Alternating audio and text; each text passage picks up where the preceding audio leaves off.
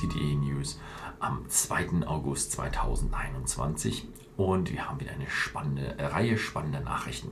Das erste kommt aus dem Hause Bonhams, einem Auktionshaus, das jetzt ein Macallan Fass oder ein Macallan Fass von 1991 in Hongkong verkauft. Man schätzt das jetzige Fass auf 346.000 bis 433.000 Euro. Natürlich wird das Ganze in Hongkong-Dollar versteigert. Als nächstes haben wir die Dumfrey Distillery, also eine neue Brennerei, die gebaut wird und jetzt erhält sie die Baugenehmigung. Auf dem Dumfriel-Anwesen südlich von Forest entsteht eine neue Craft-Brennerei und die hat eine Kapazität von 200.000 Litern pro Jahr, also schon eine größere Craft-Brennerei.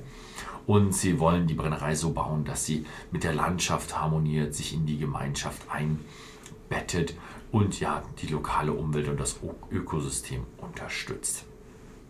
Dann haben wir eine kleine ja, ja, Action-Stunt von Alex und Nick Ravenhall und die schmuggeln Whisky über den Cory Wracken. Ich glaube, da ging es nicht um Schmuggeln oder irgendwas Illegales, sondern es ging eigentlich eher um die sportliche Aktivität.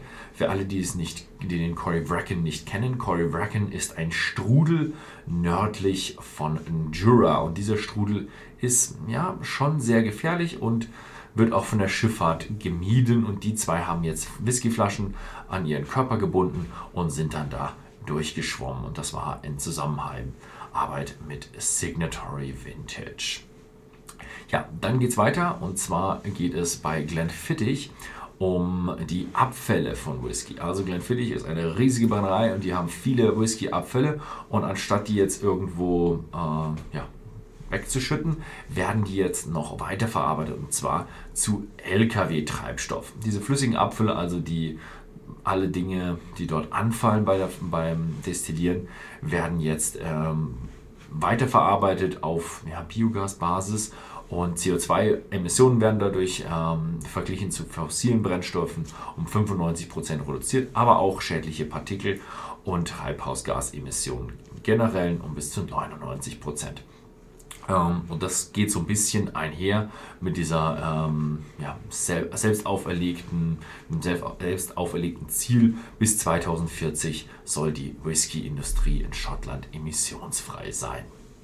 So, dann schauen wir mal weg von den äh, Schotten und gehen mal nach Japan und zwar zu Yamazaki. Und der Yamazaki, 25 Jahre, bekommt jetzt ein ja, neues Blending, eine neue Formel. Er wird neu aufgemacht und zwar durch Shinji Fukuyo. Und diesmal reift er in drei verschiedenen Eichensorten. Einmal in amerikanischer Eiche, in spanischer Eiche und ganz interessant, jetzt in Misunara-Eiche, also der japanischen oder mongolischen Eiche auch genannt. Ähm, ja, 25 Jahre alt und die unverbindliche Preisempfehlung ist ungefähr 2000 US-Dollar und es wird auch wieder ein handgefertigt oder es gibt jetzt ein handgefertigtes Etikett aus Maulbeer Echtzin-Papier, also wieder was ganz Exklusives und ja, das kennt man dann mit dem Preis von 2000 US-Dollar. Okay, das war's mal wieder diese Woche. Vielen Dank fürs Zusehen und bis zum nächsten Mal.